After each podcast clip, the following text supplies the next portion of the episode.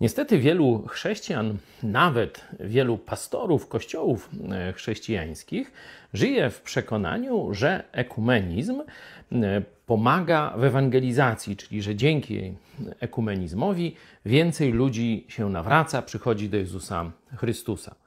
Pisałem już na ten temat wielokrotnie, że ekumenizm oparty jest na kłamstwie, że Kościół katolicki jest kościołem chrześcijańskim, kiedy w rzeczywistości on e, po reformacji odrzucił e, Ewangelię, powiedział, że zbawienie tylko z łaski to nieprawda i za to karał stosami i do dzisiaj to e, funkcjonuje w nauce katolickiej. Można sobie przeczytać dekret o usprawiedliwieniu Soboru Trydenckiego. Ale nie o teologii chciałem dzisiaj mówić, czy nie o argumentach biblijnych, ale o argumencie praktycznym.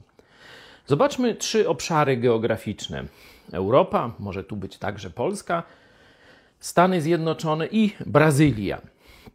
Zobaczcie, jak ekumenizm pozycjonowany jest w tych trzech obszarach. W Europie ekumenizm najbardziej się rozwija, to tu praktycznie już jest wymieszane, już papież jeździ na nabożeństwa, nawet luteran i tak dalej, nie będę mówił. Czyli największy poziom ekumenizmu mamy w Europie.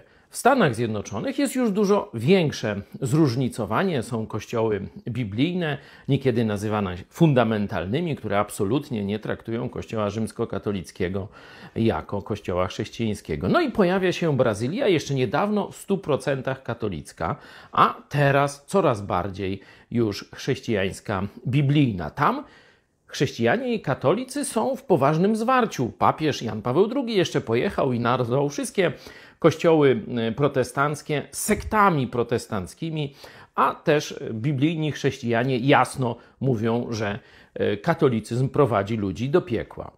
Zobaczcie, gdzie najwięcej ludzi się nawraca w tej chwili.